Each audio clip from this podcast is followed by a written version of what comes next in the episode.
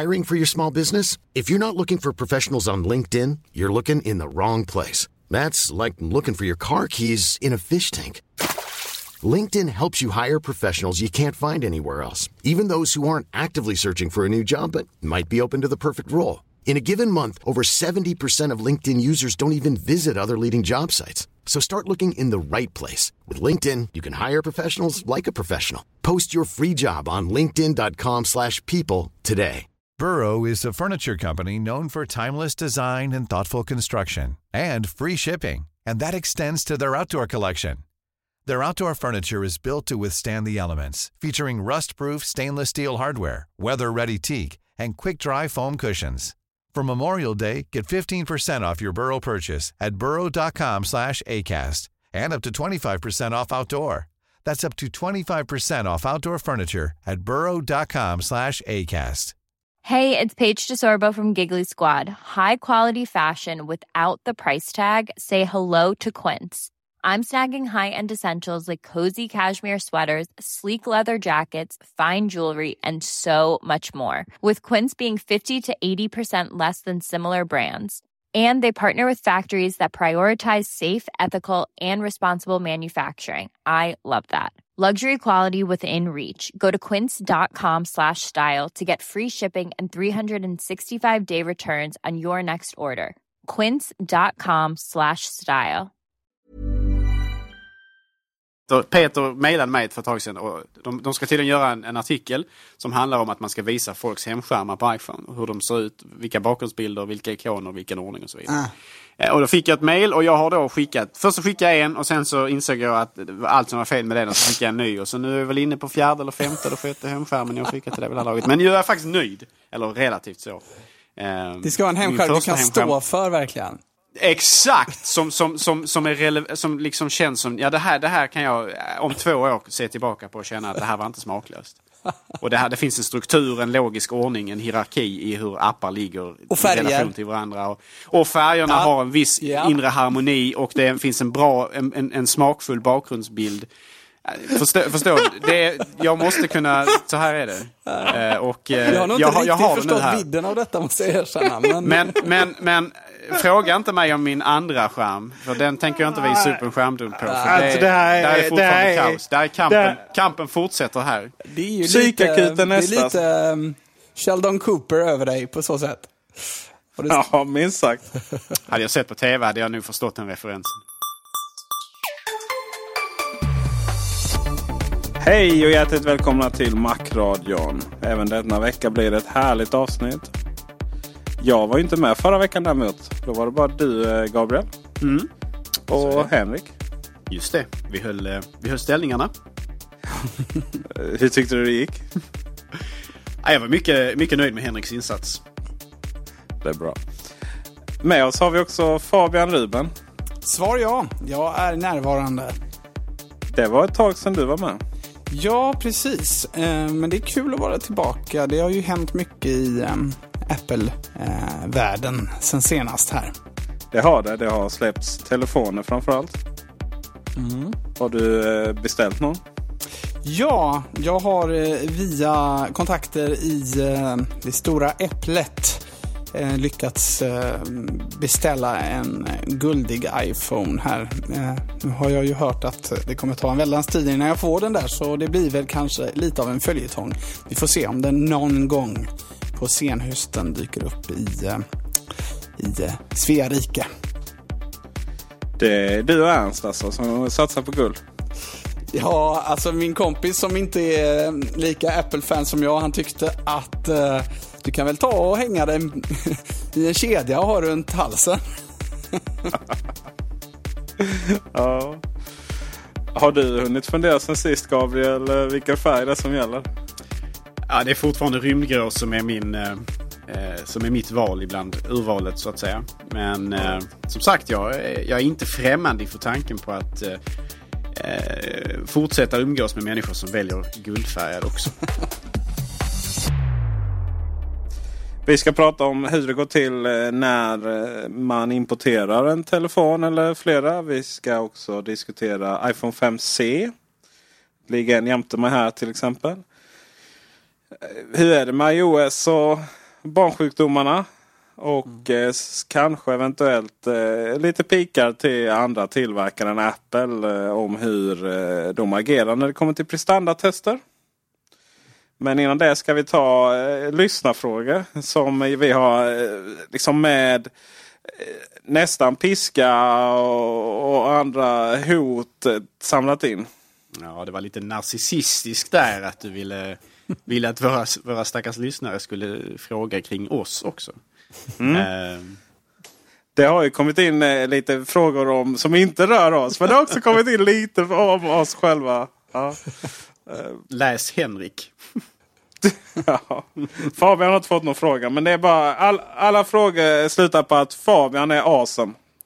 Ja, jag vet att du tycker detta, Peter. Det är ju en av de stora anledningarna till att jag är med i showen, är ju att det stärker mitt ego något avsevärt. Och Peter är ju kraftigt skyldig till detta. Då slipper vi betala det. Men till att börja med så måste jag erkänna att anledningen till att jag började redigera var ju att det var kul att höra showen först. Ja, okej. Jag tror det var på grund av dåliga ljudet, men det var också ett argument. Och det löste vi genom att du skickade en stor inköpslista till oss sen som vi delegerade till våra lyssnare för att betala. Mm. Och det är vi fortfarande tacksamma för. Och det har ju blivit mycket bättre, ljudet. Tycker i alla fall jag. Du behöver knappt jobba längre. Nej, men precis. Senaste avsnittet har ju gubbarna här fått in sån rutin att det tog 12 minuter eller så att redigera. Och det var ju inga klippningar och ingenting. Och det är klart att det är också kul när man har hört era avsnitt att det märks att ni sitter tillsammans. Och det blir ju lite bättre dynamik och så. Birgit Friggebo skulle vara stolt då. Stolt. I singular. Om det var någon som fattade den. Vi håller varandra i händerna och så vidare. Precis. Bra. Den första som skickade in lite frågor, det var faktiskt Thomas som börjar med att berömma oss. Måste ju nämnas. Det är inte bara du, Fabbe, som får egoboost av det här. Han tackar för ett trevligt program och ser fram emot nästa avsnitt med viss förväntan. Och han gillar att jag styr upp saker och ting. Ja. Han tycker att Henrik är en bra kommentator. Frågan är vad han tycker om Gabriel då? Gabriel är ju mannen som gör den här showen med hans nära nog anala påpekanden och fantastiska insikter i små detaljer som vi alla älskar. Just det. Tobias säger att jag gillar Gabriels analys och den torra humorn. Så där. Ja. Och det kommer till frågorna. När ska Gabriel bli professionell analytiker? Den är fin. Ja, just det. Och ikondesigner. Man får nu skilja mellan att ha... jag skulle vilja säga så här, jag har absolut ingen som helst läggning för att skapa konst eller grafik på något sätt alls. Egentligen. Utan jag är väl, om jag får säga det själv, bättre på att påpeka vad som åtminstone jag ser som bättre eller sämre, så att säga. Men jag har inga som helst pretensioner på att faktiskt vara någonting bra på detta, så att säga. Men analytiker, det kan ju nästan vem som helst bli, så att... Ja, det verkar ju vara fantastiskt låga krav. Nej, det var lite elakt. Det finns ju jättemycket bra analytiker som har bra data och stå på så. Men det var ju ett roligt exempel nu med han Gin Munster. Eller hur talar man det? Jag tror Munster. Är väl typ en stad i Irland. Och jag tror den uttalas så. Ja. Det har ju Apple. Det är vidare känt att Apple rapporterar sålda enheter. Det är också ett av de företagen som har stenkoll på sålda enhet också. Jag tror det är svårt för andra företag att ha sån koll på det. Och man sålde alltså 9 miljoner enheter. Och Gin Munster, han gick ut och ifrågasatt om det verkligen var så många. Och att det var, jag tror det var så kallad channel stuffing. Kritiken mot honom lät ju inte vänta på sig, för att han hade ju sagt att Apple endast kommer att sälja 5 miljoner enheter. Så ja, det finns ju ingen...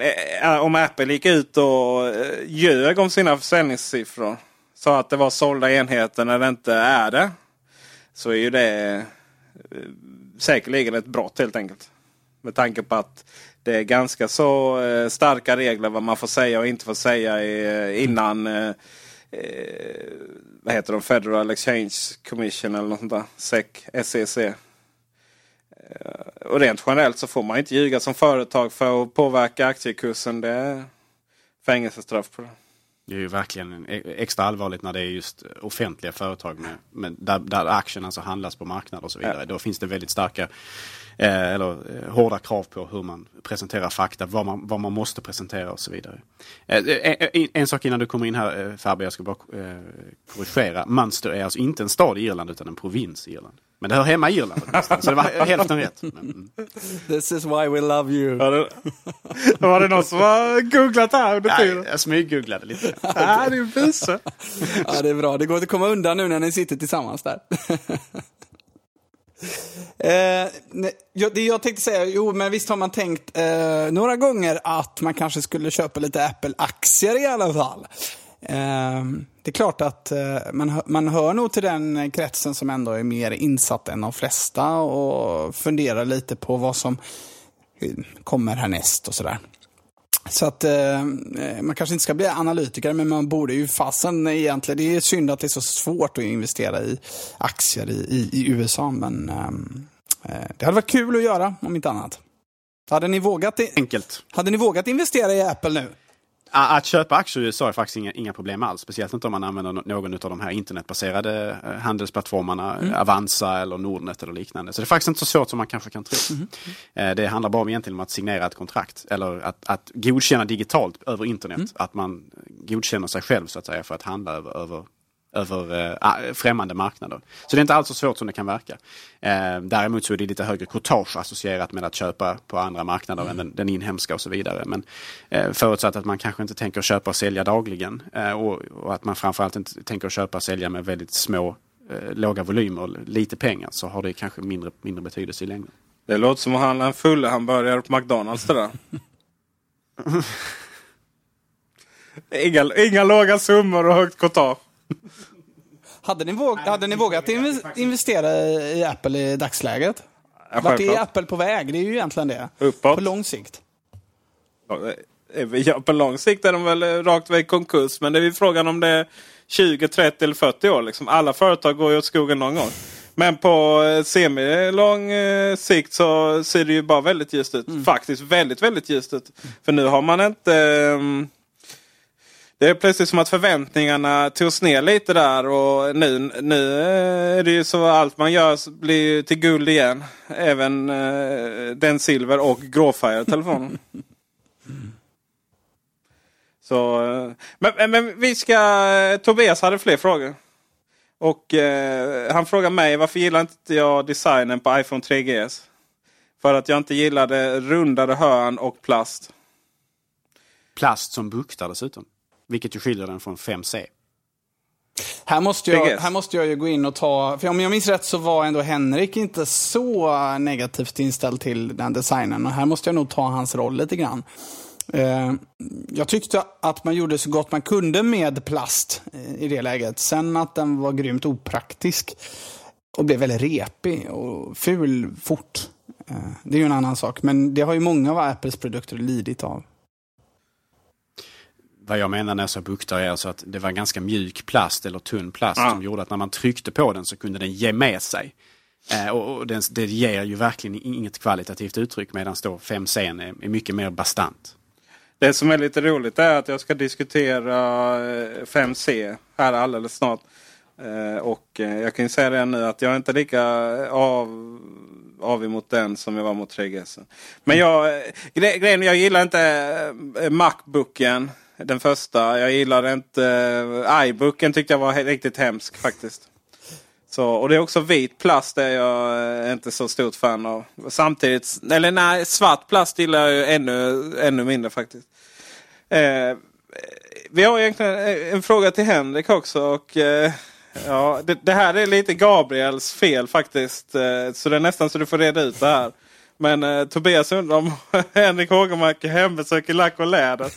Och det har ju att göra med ett avsnitt för några veckor sedan. Där du spred denna osanning faktiskt. Att han skulle vara någon form av dekadent. Så det är väl det sista jag använde ord i Henriks närhet. Ja, Henrik är ju en kämpande student. Och som alltid när man är student så behöver man ju stadiga, rimliga extrainkomster.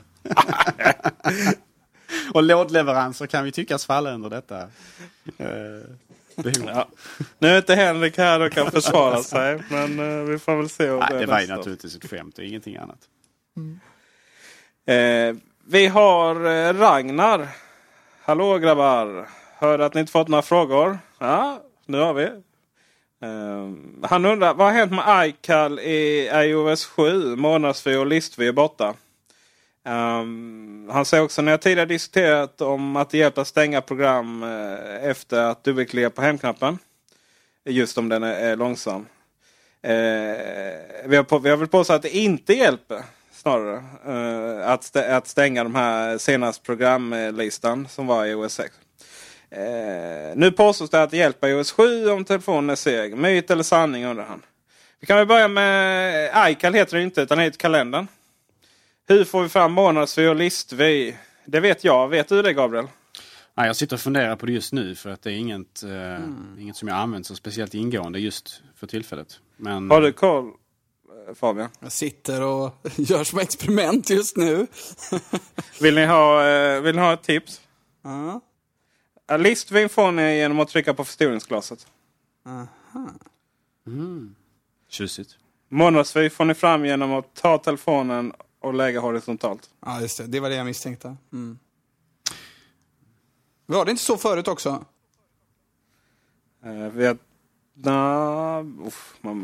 Jag glömmer bort så snabbt. Så det är ju lite det här med iOS 7 att det finns... Vissa av funktionaliteten är ju mer eller mindre, eller nu för tiden kanske mindre uppenbart var man tar fram den. Lite av den här avvägningen som man gör med den här mer minimalistiska, mer avskalade designen är ju att man har kanske då gömt undan saker som tidigare kanske hade knappar eller andra sätt att visa, andra mer uppenbara sätt att få fram information. Och man har gömt det mer bakom, så att säga, mer obskyra rörelser eller gester på skärmen och så vidare. Som exempelvis om man går in i meddelandeappen, alltså själva sms-appen. Så det är många som så här liksom protesterat över att man inte längre kan se alla tidpunkter för när saker, meddelande skickas och sådär. Och då handlar det egentligen bara om att man ska sätta fingret mot skärmen och dra i vänsterriktning. Så får man ju fram alla tidpunkter som alla meddelanden skickats och tagits emot. Och samma sak när man exempelvis, många blir förvirrade över hur tar man bort enskilda meddelanden i en sms-konversation. Ja, det handlar egentligen bara om att man dubbeltrycker faktiskt på pratbubblan i sig som representerar meddelandet och väljer att ur den menyn som dyker upp exempelvis då väljer att göra den här justeringen. Så att vissa saker har blivit kanske lite mer komplicerade för de som inte är lika vana vid att leka sig fram till insikter. Och det är då den avvägningen som man gör när man skapar ett mer avskalat användargränssnitt som ju Apple nu har valt att göra. Den riktningen man helt enkelt valt här. Men fast man har ju misslyckats på något sätt här känner jag med kalendern. För om inte detta går fram så spontant. Ärligt talat så sitter jag nu och får inte tillbaka den gamla vyn. Jag känner mig väldigt, väldigt gammal plötsligt.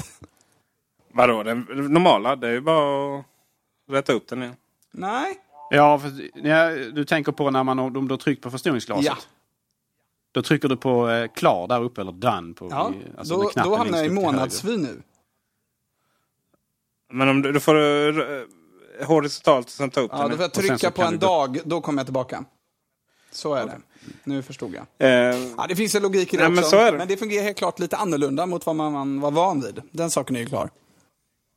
Ni har väl sett mina videoguider? Har ni inte gjort det så... Nej, Gabriel, har du sett dem? Då hade du vetat detta. Ja, det hade jag vetat detta. Ja, det hade du. Det här, Fabian också. För nytillkomna lyssnare är det här en gammal beef från ett eller två avsnitt tillbaka, va? Ja, det här är skandal. Det är rätt roligt att kolla på de där videoguiderna. Om ni tittar på tiden på första avsnittet och sen sista, så förstår ni att jag var trött dagen efter. Länkar på macron.se. Vi ska spana in detta vid första tillfälle. Ett annat stalltips är, som jag visar där, men som 99 Mac skrev om idag, det är att det går att ringa gratis, är det ju faktiskt via FaceTime numera, utan att vi behöver se varandra. FaceTime audio är ju lite av en tyst revolution från Apples sida. Mm. Det som har varit häftigt var att om den alltid hade valt det, om den kände av att den andra var en iPhone, så som iMessage funkar. Men upplever ni att FaceTime funkar bra för er? FaceTime funkar inte särskilt bra för mig faktiskt numera. Jag ibland ringer och det är ju någonting magiskt som gänget bakom Skype har åstadkommit. För jag tycker nog ändå att Skype är väldigt stabilt och funkar väldigt bra även över en svajig 3G-uppkoppling. Jag inser att detta är ganska svårt att lösa rent tekniskt, men Apple har haft ett tag på sig, och FaceTime 2.0 kommer jag se fram emot. Men det är lite uppkoppling, och slänger uppkopplingen bra så är ju mycket, mycket bättre än i 3 över 3G. Ja, det är ju någonting som är det slående också när man går över till ett vanligt mobilsamtal, att ljudet är väldigt, väldigt mycket bättre på FaceTime-samtal. Sen är det så att Skype-klienten misslyckas ju på alla plattformar, och där de lyckas i kommunikation misslyckas de i klienten. Men sant. Vi går vidare. Martin undrar, hur övervakar jag min server på distans? Enklast, bäst, mest komplext? Oj. Till exempel via iPad, iPhone eller något rapportverktyg. Och här kommer det magiska. Har ni inga konkreta idéer så har du säkert några tips, säger man ändå, för att peka mig i rätt riktning. Yes! Någon annan lyssnare har säkert massa idéer här. Och gå gärna in och kommentera på veckans avsnitt. Macron.se. Och hur övervakar Martin en server på distans? Det roliga, jag gillar också att han har enklast, bäst, mest komplext också. Så det är väl lite olika alternativ. Tyvärr så är inte det, jag tror inte det är någon av vår tekopp, va? Nej, Gabriel skakar på huvudet och jag tar för givet att... Jag tänker TeamViewer möjligen. Ja, det är ju... Eller VNC. Just för att få upp bilden där så är det en självklarhet. Vi pratade just om det här TeamViewer. Det går ju att använda som... att den aktivt ligger och tittar om inkommande anslutningar. Annars är TeamViewer ett typiskt verktyg där... som vi använder för att koppla upp på en annan person när den har gett ut sitt användarnamnlösenord. För TeamViewer då, ska sägas, inte för datorn. Och ni som inte känner till TeamViewer, så är det ett fantastiskt verktyg för att koppla upp. Du kommer igenom brandväggar, verkar det som i alla fall. Det är ju det att om jag ska koppla upp mot Fabian här, så är det så att båda datorerna ansluts ute på nätet hos TeamViewer servrar. Så vi behöver aldrig liksom bry oss om brandvägar och så vidare. Så det är ganska nice. Mm. Det är gratis också i icke-professionell verksamhet. Mm. Men det... Vi går vidare snabbt som attan. Eller ja, du ville något för mig. Man kan säga, det finns ju ett kave med det. En liten varning får det ju ändå komma med. Det betyder ju sannolikt, utan att veta exakt hur tjänsten TeamViewer fungerar, att trafiken, större delen av trafiken passerar via TeamViewers servrar. Och huruvida det är säkert krypterat på något sätt, men i princip är ju TeamViewer själva man in the middle. Så att har man konfidentiellt eller sekretessskyddat material, så ska man nog vara lite försiktig. Även om jag vet att TeamViewer används faktiskt också inom sjukvården, där det ju är tal om mycket sekretess och så. Jag har svårt att tänka mig att det kan inte vara så att all video skickas upp och ner till deras servrar. Det skulle jag aldrig klara av. Nej, det verkar ju konstigt. Men det är klart att viss kommunikation gör ju det. Men så är det alltid. Mm. Kom ihåg, gör inte som Carl Bildt. Skicka inte regeringspost via Gmail. Bara för att få in det på iPaden. Nej, som sitter i regeringen då. Vi har en sista grej här. Och det är... Vad heter du, kära vän? Edmund. Och det är inte han från Harry Potter då. Kanske är det. Nej, jag vet. Han tycker inte om podcaster. Och han undrar om det finns något alternativ. Förut så synkroniserade han sina podcast från iTunes. Och så hamnade de i musikmappen, så gillade han det alldeles utmärkt då. Och jag passar på att svara lite. Och vi kommer fram till att största problemet är interfacet i podcaster. När jag kopplar in telefonen till datorn så synkar den vilka program som jag inte har lyssnat på. Men själva programmen fast inte över utan man måste tanka hem manuellt i telefonen. Och jag har väl lite tips där. Dels så kan du synkronisera precis som den gamla vanliga klassiska. Det är alltså att gå in under musikfliken. Har jag för mig att det är fortfarande trots allt. Och där välja att du ska synkronisera podcasten. Men mitt favorit är ju att du organiserar det i iTunes. Och så säger du, i och med att senaste iTunes så är så synkroniseras program, olästa program, olyssnade snarare va? Mellan alla enheter. Vilket gör att du, när du har lyssnat på en och så har du ställt in lite att den ska radera avsnitt som är lyssnare och vissa ska den inte radera sådär. Då sköter den det automatiskt. Hyfsat automatiskt i alla fall. Det brukar fungera. Ibland är det någon synkning som tappar. Jag vet inte hur det går för dig, Gabriel. Du lyssnar rätt många på podcast eller du har bara iPhonen. Jag måste erkänna att jag kör i princip bara på iPhone. Ja. Så jag synkar inte så mycket mot iTunes. Jag är lite allergisk mot det programmet fortfarande. Jobbar du något med podcast, Fabian? Nej, jag har funderat på att gå tillbaka. Jag använder ju det vederstyggliga programmet med, nu ska vi se, namnet iCatcher. Som rent tekniskt fungerar relativt felfritt. Det har bra inställningar för att liksom ställa in vad som ska synkas över trådlöst nätverk och vad som ska synkas över 3G så att jag inte tar slut på all min 3G-uppkoppling, för jag lyssnar väldigt mycket på podcaster. Men jag menar, Gabriel hade ju fått en hjärtinfarkt om man såg gränssnittet i det här programmet. Det är verkligen illa. Faktum är att jag tittar på skärmdumparna just nu och fryner på näsan, kan Peter intyga. Fabian, skickar du ambulans eller? Hänger du med ner från Göteborg? Ja, om jag får ge ett tips istället så skulle jag väl kanske rekommendera Instacast. Som ett alternativ till Apples podcaster-app. Som är en väldigt trevligt program framförallt nu i och med version 4. Som har fått en iOS 7 makeover. Alltså det ser väldigt, väldigt bra ut i iOS 7. Det känns. Även ikonen eller? Även ikonen, och, både program och ikon och allting. Det känns iOS 7. Det andas den här fräscha nya looken. Det gör ju inte podcaster för 5 öre. Nej, podcaster känns ju väldigt, väldigt främmande ut vid det här laget. Eller det känns främmande vid det här laget. Vilket ju är lite lustigt med tanke på att den var ju inte så länge sedan som de uppdaterade utseendet på den. Från det fruktansvärda skomorfistiska sådana till det här som i iOS 6 faktiskt såg mycket bättre ut än vad det ersatte så att säga. Men nu här då i iOS 7 med den helt nya utseendet på operativsystemet så känns det ju återigen som någonting som egentligen inte hör hemma på ens iPhone. Och då kör man Instacast istället. För det är ett mycket trevligt program. Så det är min rekommendation. Instacast 4.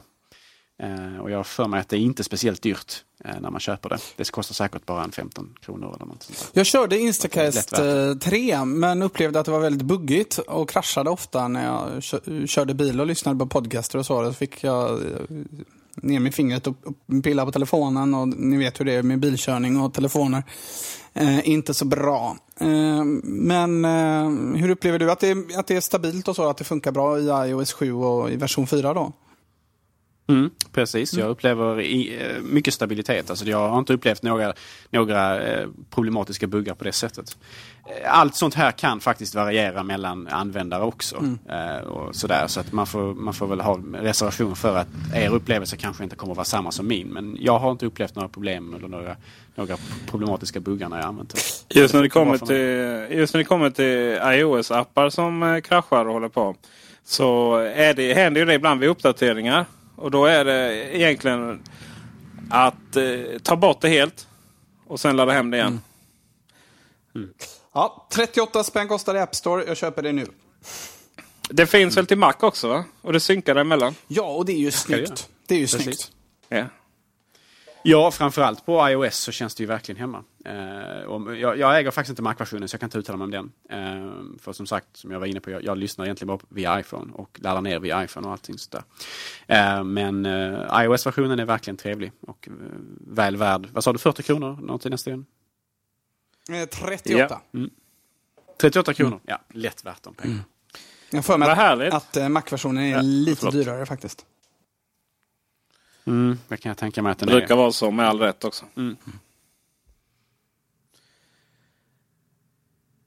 Det är lite synd att inte du är här, Fabian. När ska du flytta till Helsingborg? How about no? Jag trivs. Du vet att BMW och det kan du lätt med betydligt mer här nere. Du vet väl att det är fullt av stekare fortfarande. Ja, nej men det är säkert jättefint. Jag har sällan varit åt de breddgraderna så jag kommer gärna och hälsa på. Annars är jag ju väldigt fast i Göteborg. Så är det nog. Är det regnet eller som du gillar? Du försvann där, vad sa du där? Är det regnet du gillar eller? Ja, precis. Jag är väldigt fäst vid 8 plusgrader och duggregn. Ja, nej, det var anledningen att jag kom in på det var att det är så trevligt och, när vi sitter i samma rum. Och sen kommer du här över de digitala vågorna och ställer till det. Vi börjar prata i mun på varandra igen. Ja, jo, men det är sådär. Vi får redigera lite. Det ska nog gå bra. Det fixar vi. Du tar in lite så här och lite Arnold Schwarzeneggers citat och sådär. Schwarzenegger. Säger man så?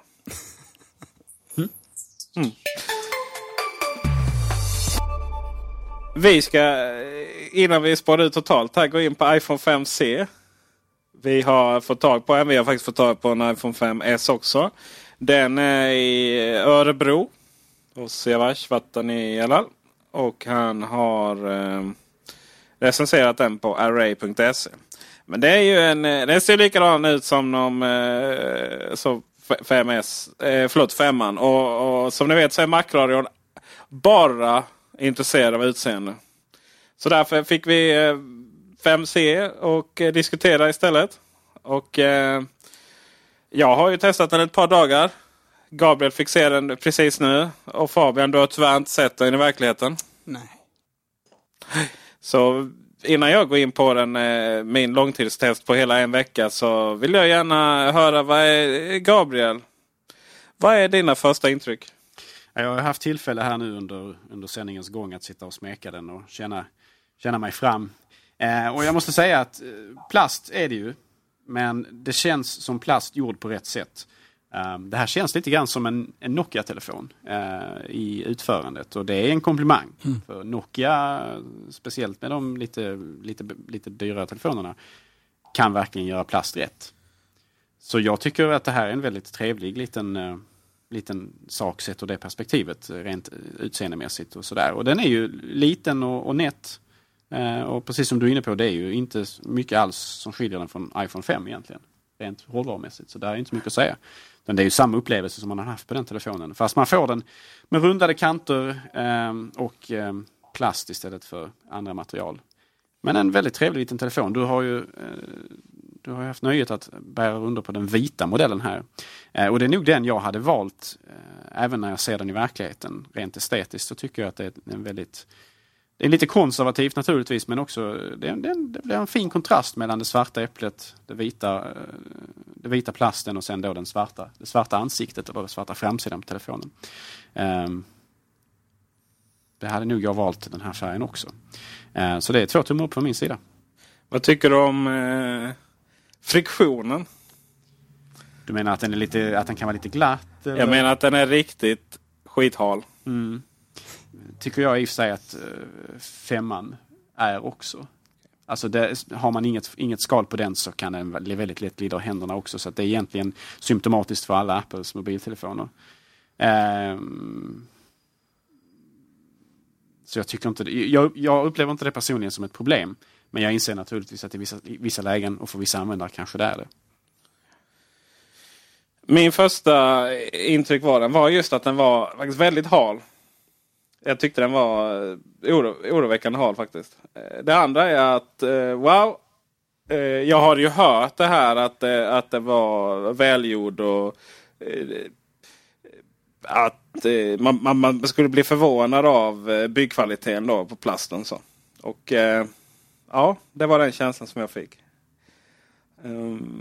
Det är också lite så här, det kommer inte från mig, men det är ändå så som jag känner direkt. Det är så här, ska man göra en plasttelefon så ska man göra så här. Eller en telefon i plast på baksidan i alla fall. Sen har det varierat lite hur jag gillar mellan det svarta fram och vita baksidan. Och, ja, men jag gillar det. Jag gillar det faktiskt. Det skulle nog bli konstigt att göra en helvit på framsidan. Då hade den behövt vara kanske grå på baksidan. Ibland känns det som att den gedigen är en enhet. Ibland. Jag vet inte om det, vilken vinkel eller hur mycket jobb användaren och sådär. Så känns det som att det är en 5S med ett väldigt tunt fodral på. Den känslan kan uppstå faktiskt. Upplever du att efter att ha sett den på bilder och sen hålla i den i verkligheten, upplever du att ditt första intryck från bilderna liksom stämmer överens? Är det en telefon som funkar på bild så att säga? Nej, det gör den ju inte. Den är ju hemsk. Den ser ju plastig och glättig och jobbig ut. Men samtidigt så förstod jag ju att det skulle vara så här. I början var jag ju väldigt skeptisk till Apple, den här plasten, och var väl ett tag så trodde jag inte riktigt på det. Sen kom ju de här tomma baksidorna och då blev det ju uppenbart. Men då såg de ju väldigt, väldigt konstiga ut och plastiga ut. Så här. Och när jag fick det i handen så var det väl så att ja, men det var ju så här de skulle göra. Nu är det ju synd att vi inte kan ha de andra färgerna framför oss. Jag har inte sett dem. För de ser ju hemska ut fortfarande på bilder. Det har varit någon, när det har varit lite ljust sådär, blåa fodralet ser ut som om det är en hyllning till MFF. Och det får man ju prata tyst om här i Helsingborg då. Särskilt när ni i Helsingborg drar igång rulltrappen när vi försöker trasha knutpunkten. Ni Helsingborg här också. Personligen så har jag faktiskt aldrig satt min fot på Olympia. Inte för att jag inte hejar på laget, för det gör jag inte naturligtvis, men utan för att jag är inte intresserad av fotboll överhuvudtaget. Det är samma sak. Jag var inte. Men i alla fall, men samtidigt som vi går in på Apples webbsida och de här färgerna, de är ju skrikiga och hemska, men ja, kan den vita så är även den ganska hemsk ut på bild och sådär. Så att, helt okej. Sen är det en filosofisk fråga också. Den här, jag har ju haft problem. Jag har ju alltid haft problem med att man tar den äldre generationen och säljer billigare. Det känns lite second hand. Mm. Ni förstår vad jag menar, Gabriel och... Det har varit lite B sådär. Och nu har man ju egentligen två linjer som går att uppdatera parallellt. Sen att den sekundära linjen får processorer och interna komponenter från den större linjen. Det är en sak, men det är fortfarande egentligen två produktlinjer som kan gå åt unika håll. Sådär. För jag tror ju att de kommer jobba mer med färgerna. Och som vi har diskuterat vid andra tillfällen så Apple börjar ju nästan alltid med plast. Alla produkter nästan har börjat i plast. Till och med Mac Pro. Eller Power Mac. iMac. iPhonen i sig. Började i sig inte plast, men det gick in på plast rätt snabbt. När de upptäckte att det inte gick att göra så som de ville göra. Typ att det blev de mottagna när man köper bara metall och sådär. Den enda som inte börjat i plast är väl egentligen iPoden. Som visserligen var rätt plastig framsida, men baksidan var metall. Mm. Så att jag tror att det här kommer bli bra. Men den har verkligen gjort iPhone 5S mer exklusiv. Gabriel, du skulle säga något? Ja, angående det här med att man nu har gjort... skräddarsytt en ny design för den lite lägre prissatta produkten. Det finns för- och nackdelar med det. En nackdel som man kan nämna i sammanhanget som kanske för många kanske känns främmande men som ändå är relevant, det är ju det faktumet att när man väl hade, eller det har man ju till viss del fortfarande, de gamla kvar, va? Men fördelen med att använda förra generationens telefon som en billigare variant, det är att när de som köper på sig den förra generationens telefon kan ju på något sätt ändå liksom, alltså det här handlar ju om prestige. Det kan ju på något sätt ändå, man behöver ju inte något, man visar ju inte utåt direkt för bipasserande och så vidare att man har medvetet köpt en billigare telefon. Utan du kan ju teoretiskt sett plocka på dig en 4S idag som ju kostar betydligt mindre. Och då är det ingen person på planeten som egentligen vet om att du köpte den när den var billig. Utan att du kan ju lika så ha köpt den när den var den senaste modellen och kostade jättemycket pengar mer. Så att det finns en för- och en nackdel med det där med att man nu då kanske mer och mer går mot att inte återanvända den gamla telefonen till ett lägre pris. Och en av de fördelarna som var just med det här att man helt enkelt bara flyttade ner telefoner i kostnadssegment allt eftersom man introducerade nya. Det var ju det att om du köpte en äldre telefon så kunde det ändå framstå som om du kanske hade köpt den gången som den faktiskt var den dyraste. Mm. Så den dagen det var en flaggskeppsmodell istället. Alltså, man kunde liksom på något sätt glida under radarn där lite grann, åtminstone för människor som inte kände en väl. Den avgörande delen som jag tycker ändå gör att det är en hygglig ny strategi att släppa två modeller. Det avgörande just nu, även om det är övergående, och anledningen till att det är så bra att göra det just nu, det är ju förstås Lightning-kontakten. Jag tror att Apple tjänar mycket på att fasa ut den gamla 30-pins-kontakten som ju har hängt med i drygt 10 år. Att göra det fort. Där man har gjort ändå, jag är för sig med 5:an. Mm.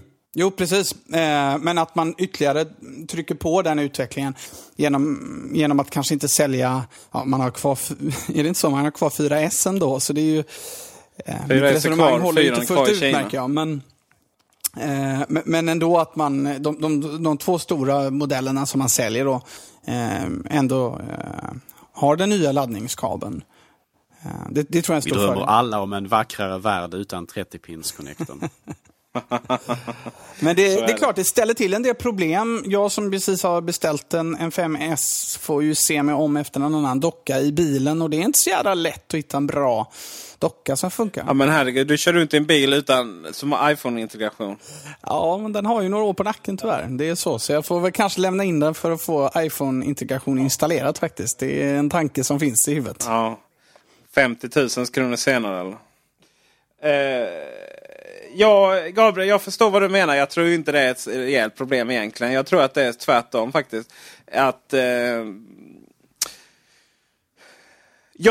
jag tror att Apple tog fram den här dels på att bekräfta Peter känslor. Mm. Nej, men det är inte helt ologiskt att de också kände att det är konstigt att hela tiden ta ner nästa generation sådär. Och särskilt nu när 5:an och 5S är så lika. Det var ju nämligen så här att när man uppgraderade från 3G till 3GS så var det en prestandaskillnad som var märkbar. Och du kunde börja spela in videokameran. Det var två stora saker. Sen kom 4:an, en ny design, fantastisk design. Snyggaste någonsin för sin tid då, ska sägas. Alltså den var ju, fanns ju inget liknande då. Sen kom 4S. Och då blev gränssnittet så snabbt som det är idag. Det allmänna gränssnittet. Det finns tider då du sakta ner. Men just det här liksom, tillbaka snabbt till menyer och liknande. Då blev den godtagbart snabbt. Sen kom 5:an. Som med all sin skönhet, stor skärm och bra kamera och tunnare och snabbare och så vidare. Men gränssnittet i sig, det var inte det här. Gick vi från en 4S till en 4 så kändes det som att vi var tillbaka ett par år i tiden. Det var så stora. Men gick vi från en 5:a till 4S så hade vi inte riktigt den skillnaden. Det var egentligen ingen större märkbar skillnad i iOS 6. Vissa saker, fullproppade telefoner, alltså 5:an hade ju med tålighet för ett fullspäckat system och sådär, va? Men två nya telefoner, en 5a och en 4S. Det var ingen jättestor skillnad i gränssnittet. Men skillnaderna däremellan är upplevelse. Om du har två vita jämte varandra och gör blindtest, tänker för hemknappen, det är ingen människa som kommer veta vilken som är vilken där och då. Sen när du kör igång så här Infinite Blade 3 eller någonting, så märks ju skillnad, och i framtiden kommer märka skillnad. Så därför var det nog viktigt att inte låta femman komma ner där och kapitalisera allt för mycket. Det kannibalisera på 5S, tror jag. Jag tror det skulle devalvera 5S. Mm. Men genom att göra så här så är det ändå premium. Betydligt mer premium att köpa en 5S faktiskt. Så där man hamnar. Grejen är att vi sätter inte betyg. Vi ska börja på Array när vi recenserar, men just nu gör vi inte det. Men hade jag gjort det så hade jag sagt att det hade blivit en 8 5C. Oj. Och jo, men du har en vi kallar numera instegsmodell, som är upp till 2000 kronor billigare. Och den är blixtsnabb. Och den tar jättefina foton. Och den bara levererar på alla håll. Mm. Den är så bra som 5an var förra året. Det enda är att du har ett permanent skal på den. Det kan inte bli något annat än en 8. Anledningen till att det inte är högre betyg är för att jämförelse, så att säga. Du kan inte sätta ett högre betyg på en telefon som uppenbarligen går att göra snyggare. Mm. Det vill säga 5an och 5S. Då. Och snabbare. Men sätter vi på fodralet på den, då får den en 7. Svag 7 får den. För den är så hemsk. Den ser förskräcklig ut. Dels har vi det här som vi ser på bilderna med de här hålen. Mm. Det är jättestörande med den texten. Det är riktigt, riktigt dåligt. Jag förstår inte hur Apple hade tänkt. Det måste vara samma grupp som är i städsgruppen som gjorde den här baksidan till iPaden. Alltså fodralet till baksidan för... smartcover. Och sen är det också det att det blir verkligen ett fodral på ett fodral. Det blir 3 färger. Mm. Jag hade givetvis ett MFF-blått då. Så att det blev först svart på framsidan. Sen vitt mellan fodralet och iPhonen. Sen vitt på baksidan som går igenom de här hålen. Den är jätteful med dem. Däremot så är den fantastiskt skön att hålla, och de här räfflingarna gör att det blir lite mer funktion, så att den är ju funktionsmässigt så höjs den rejält. Just det. Så det är min åsikt om iPhone 5S. Sen kan jag säga att av- och på-knappen, kolla här Gabriel, om du kollar, har du kollat noga på den? Den känns ganska så lätt brytbar faktiskt. Den andas inte riktigt kvaliteten. Ja, den känns lite flimsig eller flimrig där, ja. En liten korrektion bara. Det är smart cover som är det bra fodralet, medan smart case till iPad är det. Ja, precis. Det jag menar baksidan till smart cover. Baksidan till smart cover. Så ja. Ja, jag uppfattade som du syftade på fodralet som har en baksida. Men okej, det var kanske missuppfattande från min sida. Smart cover är ju det som ligger bara över skärmen. Medan smart case är det som täcker. Precis, det som ligger över skärmen, det är bra. Och smart case då är det som har dålig passform och hemskt. Mm, och som står dåligt. Precis. Alltså jag har ju inte känt på varken fodral eller telefon. Men med risk här nu då för att bli både hatad och lynchad. Och en mailstorm kommer att hamna i Peter SS mailkorg. Jag tycker inte att det är så fult det här fodralet. Jag går med så här långt att göra ett fodral där inte hela texten iPhone syns. Det känns ogenomtänkt och märkligt. Jag förstår inte hur det gick igenom. Men i övrigt så tycker jag att de är lite kul, de där fodralen. Jag menar, 80-talet är på väg tillbaka. Färger är på väg tillbaka. Det är bara så. Snart kommer vi se ut som på 80-talet i både kläder och hår och allt möjligt, antar jag. Så färger är på väg tillbaka och här har man ju möjlighet att, precis som Apple visade, göra ganska unika färgkombinationer. Det finns ju många kombinationer man kan göra, vilket är ganska smart tänkt egentligen. Varav ingen är snygg. Alltså Gabriel, det här funkar inte. Eller vad säger jag, Fabian? Det här... Nej, men jag kan tycka att det har sin plats. Jag kan tycka att det är ganska snyggt faktiskt om man hittar en schysst kombination. Men det är klart, sen är det ju plastigt. Och det kanske inte är för börsanalytikerna att gå omkring med. Men de är ju inte heller målgruppen för den här telefonen. Mm. Målgruppen är ju... Jag vet, min mor ska ju... Det är ju dags att köpa en ny telefon för min mor. Hon är en typisk målgrupp för en 5C, upplever jag. Ja. Plastigt är det inte. Nej. Det är tvärtom hög kvalitet och insidan är riktigt fin. Men det är ju det här att det blir... Hade det täckt lite bättre på sidorna så att inte det vita syntes, i alla fall på framsidan. Så att på framsidan då hade det bara blivit svart och sen kom det blåa då. Mm. Sen på baksidan, de här hålen, det är ganska snyggt faktiskt. Mm. Ja, det är det jag gillar med det också. Wow. Mm. Men. Det känns bara så amatörmässigt när... Och det här låter så konstigt. Så här, okej, här sitter vi och analyserar ett jävla fodral. Och vårt största problem är att texten går igenom, i alla fall delar av den. Mm. Men det ser så amatörmässigt ut, som att man inte har tänkt. Och det är inte Apple. Vi är inte Apple för att vi jobbar med slarv liksom. Mm.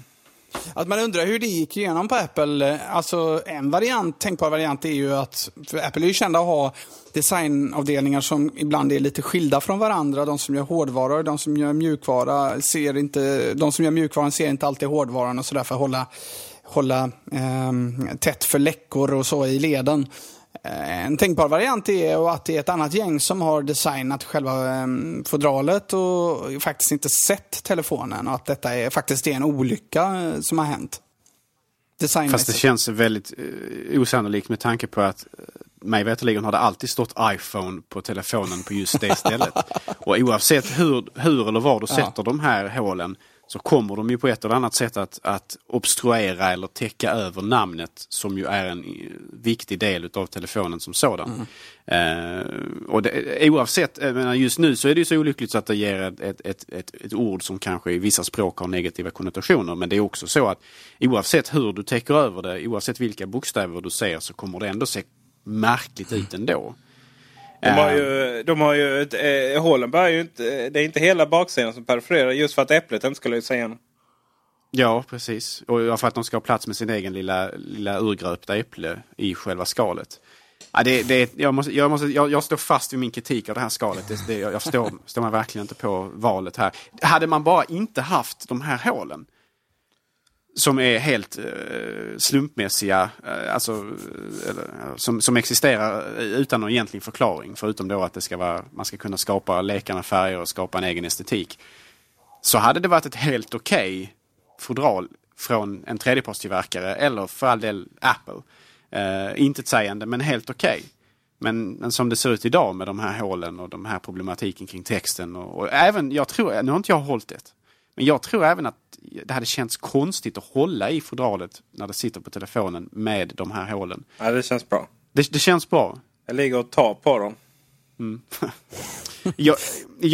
jag kan ju tänka mig att de här hålen kanske bidrar till att göra att det blir mer friktion. Ja. Vilket är lustigt att säga med tanke på att ett hål kanske, där är ju avsaknad av materia, men att man får ett bättre grepp om telefonen tack vare att de här hålen är där.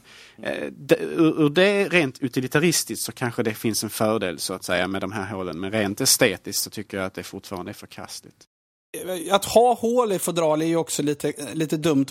Jag har sett, jag vet inte hur det är med det här fodralet, men jag har sett andra fodral som kanske möjligtvis har lägre kvalitet eller så än vad Apple levererar på sina fodral. Men det jag har sett är att när folk sen tar av fodralet så är ju telefonen ojämnt sliten och solen kanske har legat på och så.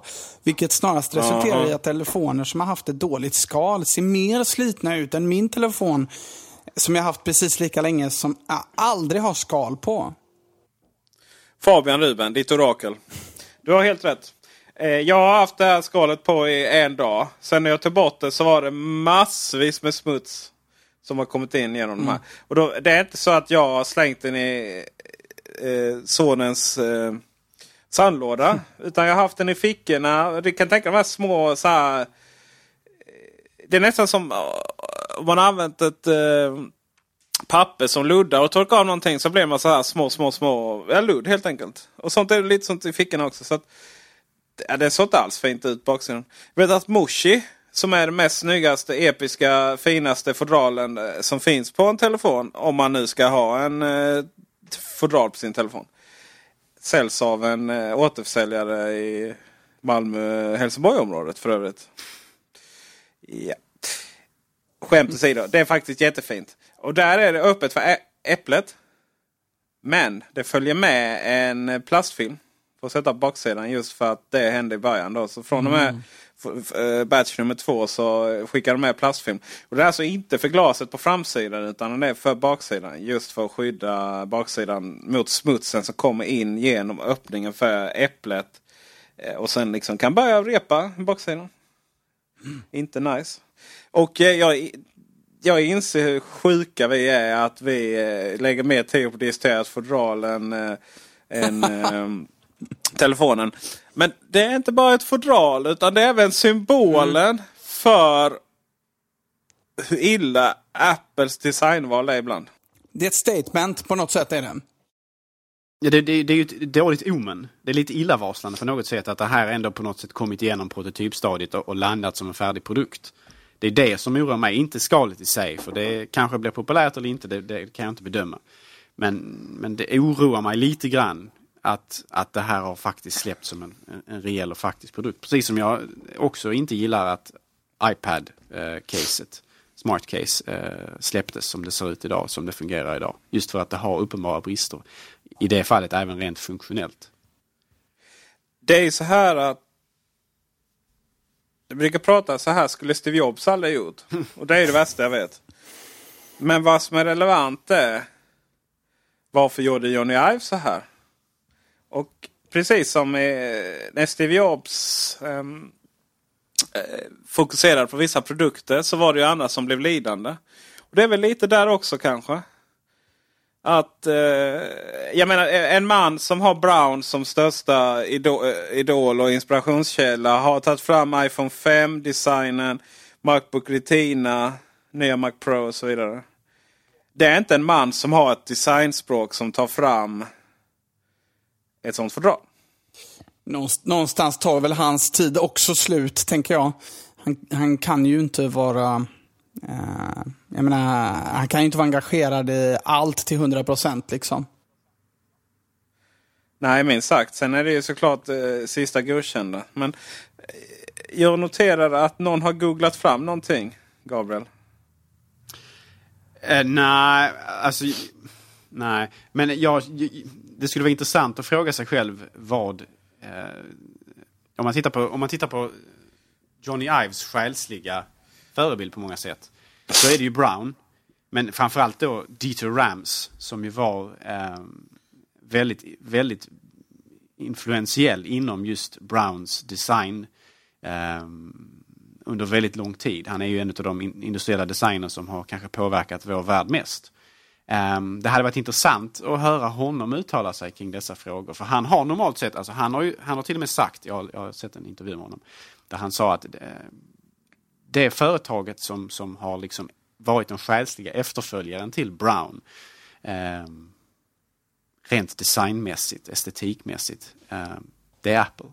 Han har själv hyllat Apple den vägen genom att säga att de på något sätt har fullföljt hans, eller deras, det vill säga Browns vision på ett in i modern era. Så ja, det får man verkligen säga. För man har ju egentligen tagit... Man har ju skamlöst kopierat vissa produkter. Det är bara det att när du kopierar någonting, gör det bättre, så är det okej på något sätt. Ja, men vissa delar har ju varit en hommage också. Exempelvis att man har gjort kalkylatorprogrammet, som det såg ut tidigare åtminstone. Det var ju en hommage till en kalkylator som Brown framställde. Jag kommer inte ihåg vad just den hette. Men det är också så här en en humor. Nu får jag lite åt samvete. Jag sa skamlöst kopia. Det är inte det handlar om. Vad är motsatsen till det? Kan man det ska någonting skamlöst. Men det finns ett museum eller i alla fall hade en utställning, jag vet inte om det är kvar i Tyskland, där man då ställde de här produkterna jämte varandra, och det är, vissa är ju så extremt lika. Du har ju iPod Hi-Fi är ju identiskt nästan. iMacen har ju sin, Mac Pro har sin. Första iPoden har ju en fickradio var det, va, som var väldigt lik. Så det är skönt att man väljer att se det så ändå från Browns håll, att man inte känner sig påhoppad eller liksom vifta med stämningsansökan och sådär. Det är ju annars man får väl säga så här att det är ju bara han personligen. Han talar ju inte för Brown egentligen, mig veterligen, han pensionerade i det här laget. Men det är ju uppenbarligen så att de har inte försökt stämma Apple för det här.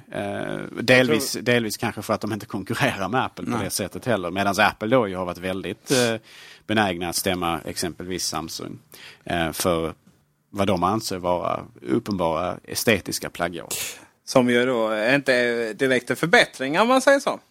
Kan man ju absolut. Men sen är det ju lite så Brown önskar kanske att Johnny Ive jobbade just för att, med tanke på att det företaget har ju gått från att vara industrin, designers, konungar, ibland drottningar kanske, till att egentligen vara vilket elektronikföretag som helst som har egentligen hamnat efter Siemens i stor del skulle jag vilja säga. I Tyskland och liksom bara skicka ut plasthushållsapparater sådär utan någon egentligen form, knappt funktion också ibland, så att, men det vill man väl egentligen skärpa till sig, och det kanske Apple är inspiration till. Jag menar, det är ju så här att alla de företag som vi känner idag som premium, och det är ju mycket i Tyskland, de går på att vara bättre och vinna den fighten. Det är ju oerhört mycket design. Men jag tänker också att vi har ju en tendens att hylla enstaka personer i företag, för det är enkelt. Media gör det enkelt också att skildra en enskild person. Johnny Ive eller Steve Jobs för sig. Men kanske var det också så att en del av det riktigt geniala uppstod i mötet mellan Ive och uppenbarligen var det som mellan Ive och Steve Jobs, som ju åtminstone i slutet stod ganska nära varandra. Och det vet man ju själv att är man en person som jag själv är som har mycket idéer, då behöver man någon man behöver någon att bolla med, någon som stoppar en lite och säger liksom att det här är liksom inte, det här är inte görbart, det här ska vi inte hålla på med, och så styr man varandra. Och jag tror att det var en väldigt lyckosam kombination Ive och Jobs tillsammans, och nu när Ive får sitt utrymme helt själv och styra och ställa som det ju verkar i alla fall ganska mycket över designen som han vill, så är det ju inte säkert att allt han får ur sig blir guld. Nej, så är det ju. Det är lite som Mac-radion här. Alla tror att det står fall på Gabriel, men det är egentligen Fabian som är... Fabian är chef. Tveksamt. Ja. Nej, men visst är det så. Och när det pratas mycket om Steve Jobs så var det ju såklart Johnny Ive som skulle ha mycket cred. Och det fanns väl tillfällen då, jag tror han har sagt, där han kände att Steve Jobs tog åt sig... Det var i och för sig Steve Jobs paradgren att ta åt sig saker som egentligen var andras jobb och sådär. Men sen ska man inte nedgradera Steve Jobs på något sätt. Jag menar, det teamet han samlade ihop driver ju Apple nu, och det gör de ju med bravur.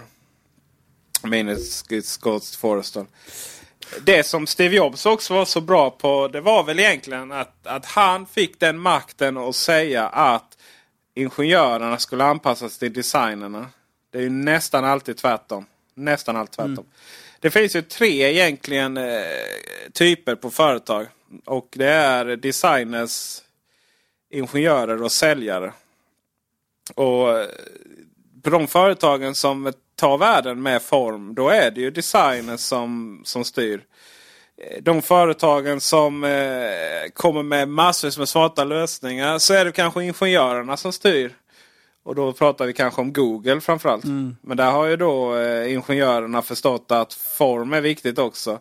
Och då har man ju satt en designer på att samköra Googles design. Men innan såg det ju verkligen hemskt ut. Herregud, vad tjänsterna var hemska. Sen finns det ju det då när säljare och ekonomer leder företag. Då är det IBM. Eller Microsoft. Ja, jo. Så är det. Vi måste gå vidare i snabbast takt här, menar jag. Jag har iOS-problem på dagordningen. Och jag håller på att bli förkyld här. Det kan vi tacka en kollega som heter Johan här på företaget för. Problem med iOS har varit lite allmänna. Det har gått att komma förbi låsskärmar. Det där är ju ofta på pappret mer allvarligt än vad det är i praktiken. För det är där du kan komma åt adressboken. Det löstes ju genom en uppdatering. Men sen så hittar man ytterligare en ja, det var, man kommer runt på ett annat sätt. Sen har det varit problem med iMessage som inte har kommit fram. Är det något som vi här har haft problem med? Nix. Jag har inte själv upplevt det, men däremot så har jag hjälpt folk som har haft det problemet. Och det är alltid olyckligt för att även för mig som entusiast så kan jag ibland tycka att iCloud känns krångligt på vissa sätt. Alltså vissa saker som fortfarande känns lite främmande. Och hela den här iMessage-problematiken och så. Det är egentligen någonting som egentligen bara borde fungera. För att det är för vanliga användare så kan det kännas väldigt problematiskt när man ska börja hålla på och leta runder i inställningar eller behöver hålla på och göra justeringar för att få det att fungera i slutändan. Saker som för oss kanske kan verka mer eller mindre uppenbara är oftast väldigt problematiska för den gemena iPhone-användaren.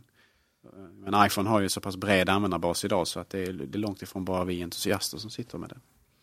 Men det där är ju den naturliga gången egentligen, att det blir mer komplicerat och sådär. Vet ni om att iOS 7 stödjer mus? Det känner jag inte till. Ja. Jag vet inte i vilket sammanhang, men det ska den göra. Med muspekare och allt alltså? Ja, jag har svårt att tänka mig att du kan fram muspekare på hemskärm. Nej, verkar jag måste jag mer testa. Gud, vad märkligt. Vad är implikationen för det liksom? Starcraft, Fabian. Starcraft. Mm. Att jag måste förklara detta för dig. World of Warcraft. Det är nog... det så skulle Steve Jobs aldrig gjort. Och det är frågan om inte det är så. Det är väl säkert någon slags koncession till spelande i så fall. För jag tror verkligen inte att Apple väljer att göra en Microsoft och de ska ha en touchpad på ett eventuellt fodral till iPad och så vidare. Det verkar ju väldigt främmande. Det var det jag fick. Väldigt ruska rysningar längs ryggraden här av... Jag tror att det finns... Vi måste undersöka lite, men jag kan vara utcykla också. Men det är säkert så att det finns API för att tillkalla det. Men liksom det är ingenting som systemnivå stödjer och sådär liksom. Är det här alltså en nyhet som har kommit nyligen? Eller är det i och med iOS 7. För det är en sak om det hade legat kvar någonting och skräpat sedan forntiden. Men om det nu faktiskt är nyligen implementerat så börjar man ju faktiskt lite undra. Ja, det är... Får jag säga en sak jag saknar? En funktion jag saknar i iOS 7 som är borttagen. Alltså bara fundera lite Fabian. Ja, du får säga. Utmärkt. Jo, eftersom jag lyssnar mycket på musik och podcaster och telefonerna ju ofta är låst, så inser jag att jag inte kan trycka 2 gånger på hemknappen och få upp spelarkontrollerna som jag har fått innan. Men det får du ju med notis. Utan det är kontrollcenter som styr det. Ja. Vilket ju är fortfarande, i alla fall på min 4S, lite knepigt att få upp kontrollcenter. Dels är den lite seg innan den svarar och dels så den där rörelsen är inte alltid den uppfattas heller. Nej, men det är ditt fel. jag tror att du har en liten skärm också. För det är aldrig något problem på 5. Jag tycker att eller 5C. Det hade de kunnat bjuda på, att kontrollcenter kommer upp om man trycker 2 gånger när telefonen är låst. Det hade varit logiskt. Ja, du tänker så. Smart. Ja. Tyvärr. Nej. Men du kan ta upp kontrollcenter och notiscenter och sådär. Det är ju ganska nice för iOS 7. Det kunde du ju inte på... från låsskärmen på 6. Men just det var ju en läsarfråga också. Det här med, vi svarade aldrig på det här, man tar bort program från senaste använda. Och grejen är att iOS 7 och iOS 6 fungerar egentligen likadant. Nu ska Gabriel mig servetta här. Han tycker inte om att jag torkar mig på mina kläder. Så ja. Det fungerar egentligen likadant. Det är program för senast använt. Eller det är en lista för senast använt. Det är bara att programmen där kan också väckas upp och tanka hem ny information då och då. Dels är det väl att det kan via push att de kan få information. Så att nu måste du vakna i några sekunder och tanka hem nytt. Och det andra är ju att det kan ske via viss frekvens, va? Du tittar på mig som om jag är dum. En viss frekvens. Ja, det förstår man ju. Frekvens. Alltså att det sker då och då. Alltså du menar, okej. Okay. Med vissa jämna mellanrum. Ja. Men så var det ju inte i iOS 6 så att säga. Nej, det där är ju väldigt bra till exempel för podcast-appar eller för, jag tänker på Dropbox som ju kan synkronisera bilder och sådär. Mm, så är det ju. Det är att de visst lär upp sig också. Om man kollar Facebook det första de gör på morgonen. Mm. Och det tycker jag funkar väldigt bra. Så jag är väldigt så här. Jag är inne mycket i aktier-appen. Vi oftast ganska... Alltså, du kan nästan ställa... Det är det bästa du gör på morgonen. Du kan nästan ställa klockan... Nej, eftersom då har inte börsen öppnat ännu. Men klockan 9 sitter jag där. Det kan jag garantera dig. Och där min telefon faktiskt lärt sig att veta hut så att säga. Så att den har datan redo för mig vid det här laget. Snyggt. Och det är faktiskt väldigt trevligt. Snyggt. Det är verkligen en användbar funktion som kan gå väldigt obesjungen genom livet för att man kanske inte alltid tänker på det. Men det gör rätt mycket ändå för mig och mitt vardagliga liv. Påminner ju om powernap-funktionaliteten i Mac OS X. Mac OS 10. Ja, det gör det. Gör det ju. Att tack. Informationen uppdateras. Tack Fabian. Och sen OS10 är det väl nu vid det här laget, inte Mac överhuvudtaget. Japp. Men, vem är vi att säga? Nej, men det har ju varit ett missförstånd under väldigt lång tid det här med vad just den här programväljaren eller programbytaren gör, och att många har ju liksom fortfarande har det i ryggraden att man måste in och stänga programmen den vägen, vilket ju inte är hela sanningen alls. Men däremot en liten sanning. Det är nämligen så här att programmen kunde ju utnyttja egentligen 6 stycken olika funktioner. Var triangulering på Wi-Fi och GPS vanliga då, var en av dem. Och jag upptäckte ju det att jag hade ju min iPad mini i bilen och så körde jag mitt Waze där eller Navigon. Och sen kom jag hem, stängde av bilen, klickade ner skärmen på iPaden och så gick jag hem. Sen nästa gång jag skulle sätta mig i bilen så då var ju den slut. För att då ligger det där och då har det kickat igång GPSen och då är GPSen alltid och den tar som tusan när det kommer batteri. Och det är likadant med Runkeep och sådana saker. Mm.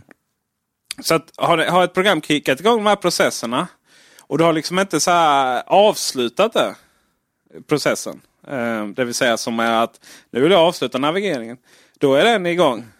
Och då är det ju ett sätt att avsluta den. Det är ju att ta bort programmet från den här listan. Så på det sättet så blev det ju ofta ett svar då. Men det hade ju dels att göra med att vi inte lärde oss att stänga av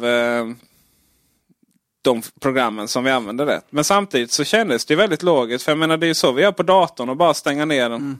Men jag tycker överhuvudtaget så har man ju lyckats bra ändå med batteritiden i iOS 7.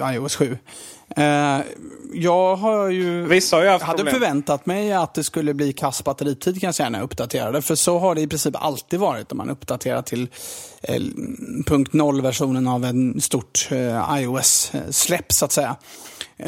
Men nej, jag upplever ingen skillnad alls trots att jag har Ja, snarast något bättre faktiskt. Trots att jag har en telefon som ju inte är purung heller. Jag sjunger med i den lågprisningskören. Jag har absolut inte upplevt det som jag har fått lägre batteritid via iOS 7. Och trots att man har påslaget alla de här funktionerna med att den automatiskt uppdaterar program vid vissa intervaller där den lär sig ens beteende och sånt. Som ju många trodde skulle vara väldigt problematiskt av det perspektivet. Jag har inte upplevt det så alls. Ja, det är så skönt att den uppdaterar att man automatiskt. Ja, både då. Alltså innehållet i programmen som vi pratade om tidigare med aktier-appen exempelvis. Och då, även som du säger, alltså att den uppdaterar appar i bakgrunden så att man slipper hålla på och själv göra det manuellt. Väldigt, väldigt. Apropå det, pushar Apple ut iOS 7 nu till alla enheter? För när jag uppdaterade var det ju så att man fick själv manuellt gå in och... Ja, det får ju en fråga. Hej, nu finns det en... För det förklarar ju då... Ja, alltså man har ju fått en del frågor från nära och kära, vilket man ju misstänkte när man såg hur betarna såg ut, att det skiljer sig så mycket med 7an rent grafiskt. Senast här idag var det min chef som kom och sa att kolla, det är något fel på min telefon. Hon var inte nöjd. Vad sa du där? Bara tryck okej. Okay. Exakt. Det är många som ringt in till vår arbetsgivare, den vi betalar vår lön när vi inte spelar i makraren så att säga. Det är många som ringer in och frågar hur de ska negra det. Och det går faktiskt inte. Apple har inte, de har avsignerat installationsfilen så det går inte att installera iOS 6 på. Det är konstigt tycker jag. Det är lite märkligt. Helt rätt. Det är bakåtsträvande och vi är inte i den här världen för att hålla på med gammalt. Det var ett skämt ska sägas. Jag måste säga att i vissa lägen kan det faktiskt vara befogat. Det kan vara program som inte kanske fungerar, som man har något speciallösning. Det kan också vara vissa saker som man helt enkelt var mer nöjd med iOS 6. Sitter man på en iPhone 4 exempelvis så kanske iOS 7 känns som en ganska så trött uppdatering.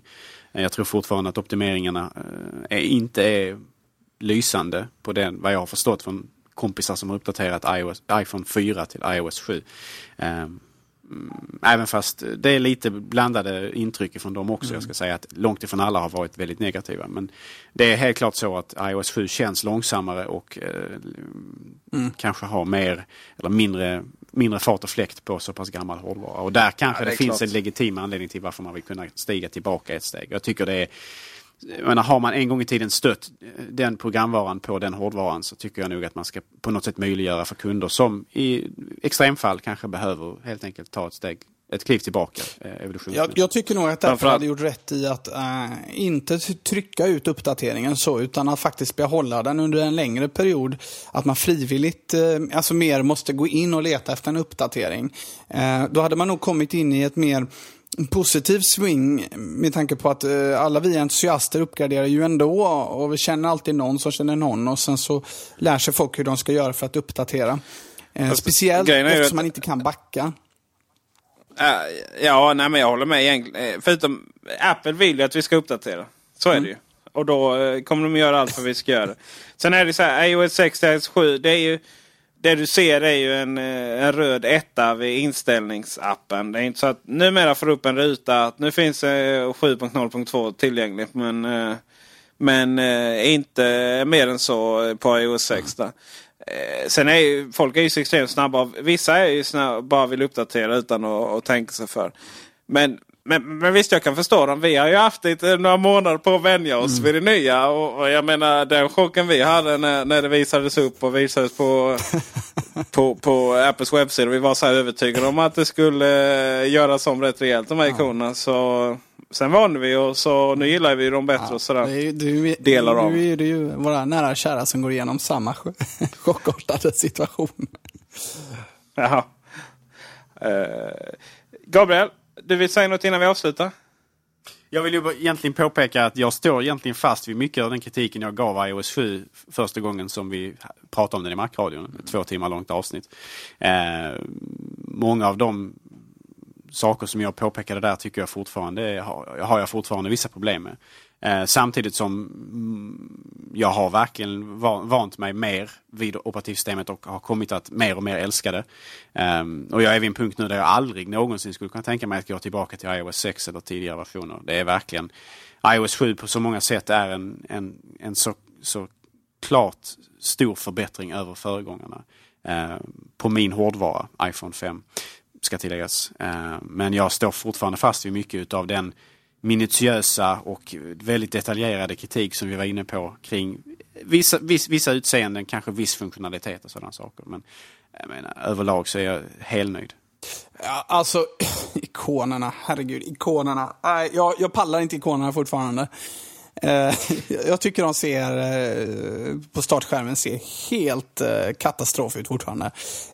Sen den enda kritiken jag har är att det är segare på min telefon. Min 4S går segare.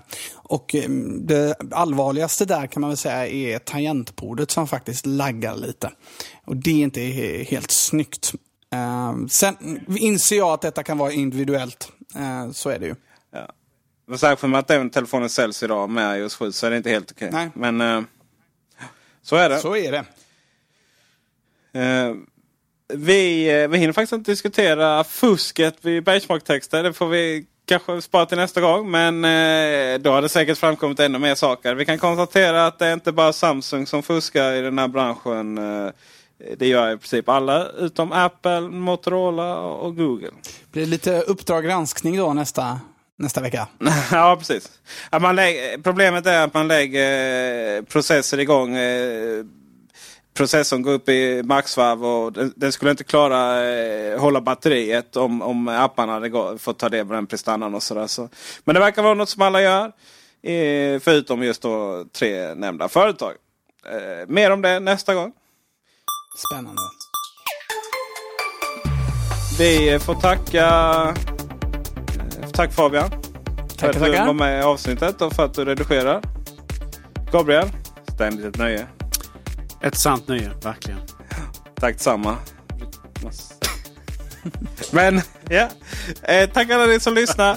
Glöm inte att skicka in era frågor så ska vi försöka svara på dem. Henrik får försvara sig här nästa gång. Tackars Henrik. Ha en bra vecka så syns vi nästa och hörs. Ha det gott. Hej. Hej hej.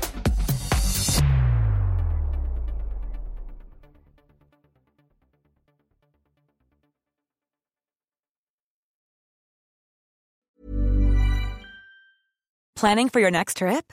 Elevate your travel style with Quince. Quince has all the jet-setting essentials you'll want for your next getaway, like European linen, premium luggage options, buttery soft Italian leather bags, and so much more. And it's all priced at 50 to 80% less than similar brands. Plus, Quince only works with factories that use safe and ethical manufacturing practices.